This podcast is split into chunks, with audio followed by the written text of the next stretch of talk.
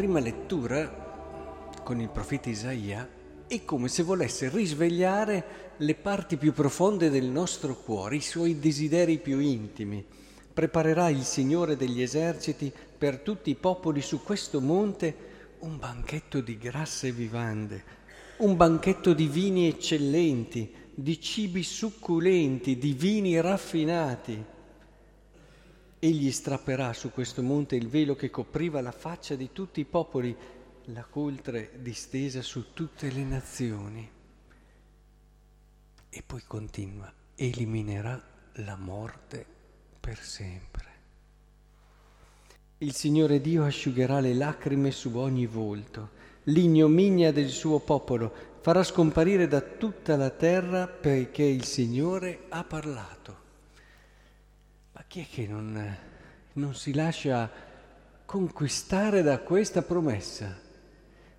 Chi è che non sente che questo in fondo è quello che sta cercando in tante altre esperienze e in tante altre cose? Il Signore è come se ci volesse dire fidati di me, non c'è nulla meglio di me. Cerca di conoscermi, cerca di incontrarmi, cerca di riempire la tua vita di me. Non c'è cibo succulento, non c'è possibilità di vita bella e piena, non c'è possibilità anche di una vita eterna.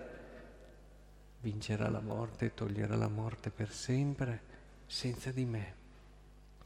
È come se oggi davvero il Signore volesse un attimo prendersi e dire, ma ti rendi conto che io sono tutto per te? Ti rendi conto che quello che hai dentro, quello che desideri, lo sono io? Sono io. E perché vedete, il problema del Vangelo è proprio questo, non ce ne rendiamo conto. Il Signore fa il banchetto, il Signore è tutta la nostra vita, ma noi abbiamo un miliardo di cose più importanti un miliardo di cose più importanti perché questi qui non se ne curano, vanno chi al proprio campo, chi ai propri affari, altri addirittura cominciano a diventare eh, violenti, insultano, uccidono. Beh, non crediamo che siamo così lontani, perché capire che davvero Cristo è tutto per la nostra vita vuol dire che non c'è niente di più, di più importante di Lui. Noi abbiamo tanti interessi, no? Chi è che non ha interessi? Chi è che non ha... Eh, provate a pensare, nella mia giornata quanto tempo io investo per questo, per quello, per quello, quanta apprensione. Ecco, fate un'altra verifica. Quali sono le cose che mi agitano davvero? Le cose di cui mi preoccupo? Magari la maggior parte qui dentro, una analisi sballata qualcosa di, della salute, ecco che subito ci drizziamo in piedi. Oppure qualcos'altro per altri che vada a toccare i conti economici e le sicurezze economiche e subito ci si agita e ci si preoccupa. O mettiamo anche qualcosa che vada a toccare la mia rispettabilità, la mia immagine, il mio onore davanti alle persone e subito ci drizziamo in piedi. Ma tutta questa roba non è nulla a confronto di Cristo, ce ne rendiamo conto o no? Che Cristo è la nostra vita e tutto quello che noi stiamo cercando, anche in queste cose, è in Lui che trova la sua risposta. E il Vangelo è molto chiaro, non ha bisogno di grossi commenti. Noi anteponiamo mille ragioni, mille motivazioni, mille cose all'unica cosa essenziale che è Gesù Cristo. Quanti di noi si sono dati da fare per incontrarlo veramente, per avere e crescere in una preghiera matura, una preghiera che non sia solamente dire delle preghiere, quanti di noi hanno cercato nella loro esistenza di lasciare spazio all'accoglienza, all'amore, si sono messi davvero a cercare Dio nel volto del fratello, anche nel fratello scomodo, e spesso è lì che trovi gli aspetti più belli e più veri del volto del Signore. Quanti di noi hanno investito energie, pensiero, risorse? Mi torna sempre in mente il curato d'Ars, tutte le creature fanno quello che devono, a parte l'uomo. Gli uccelli cantano le tue lodi, eh, le meraviglie della natura onorano anche la tua bellezza e l'uomo che ti dovrebbe conoscere e amare. Cosa fa? Cosa fa? Vedete, è così facile un attimo e ci siamo tutti dentro eh, a trovare fuori delle motivazioni, tutti. Poi ci sono anche le paure, eh? paure che io non riesco a capire, paura. Hai tutto in Dio. Quello che tu cerchi nelle cose, nelle esperienze che vivi, c'è già in Dio. C'è già in Dio. Di cosa hai paura? A dargli troppo?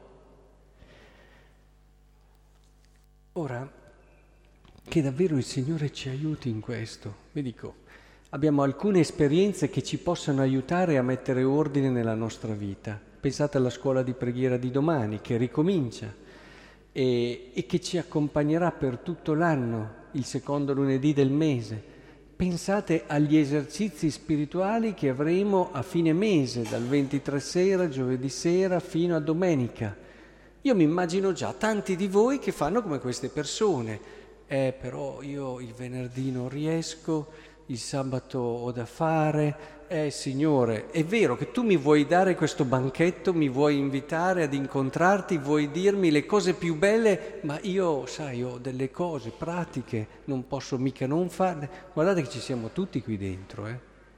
Noi stiamo barattando la bellezza di Dio, la possibilità di avere Lui e, e di essere felici veramente, perché non raccontiamocela, la nostra felicità senza Dio è robetta, è robetta. Ci, ci, ma sì, insomma, ci barcameniamo tra momenti positivi, momenti negativi.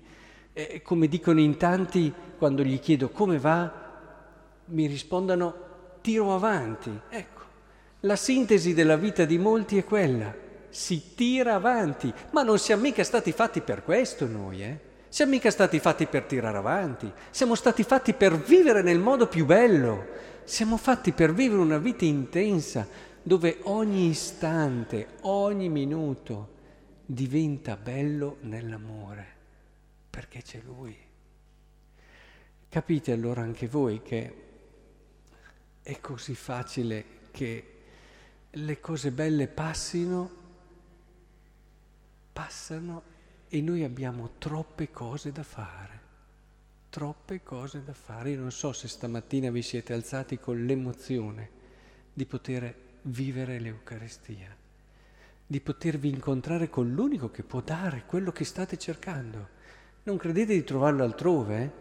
Solo qui lo trovate, quello che state cercando nel profondo del vostro cuore.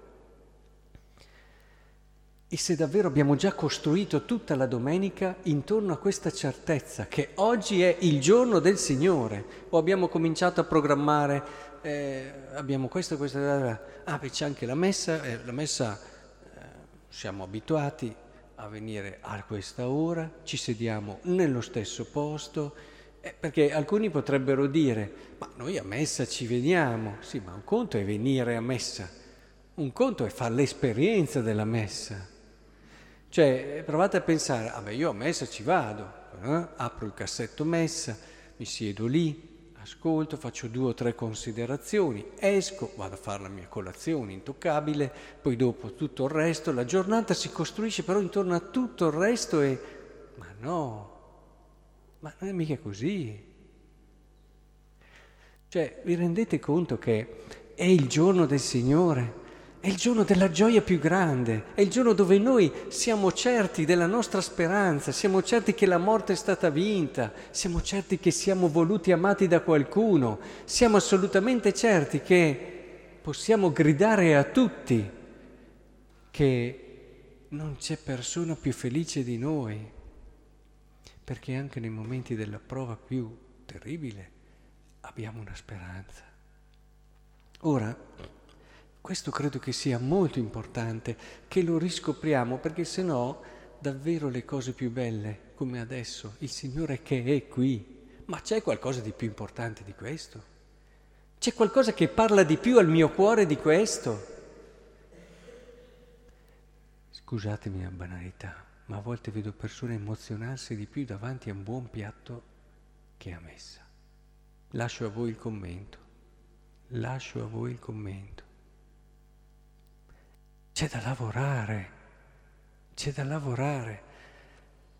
Entriamo davvero a quello che il Signore ci vuole dare. È come, non so se vi è mai capitato, con un figlio, e voi vorreste darle delle cose che la vostra esperienza, la vostra vita vi ha fatto capire importanti, utili, e magari questo figlio, perché magari in un'età particolare, perché eh, non capisce, si prende su e va a vivere quelle esperienze che alla fine non gli possono dare nulla, anzi, a volte gli tolgano tanto.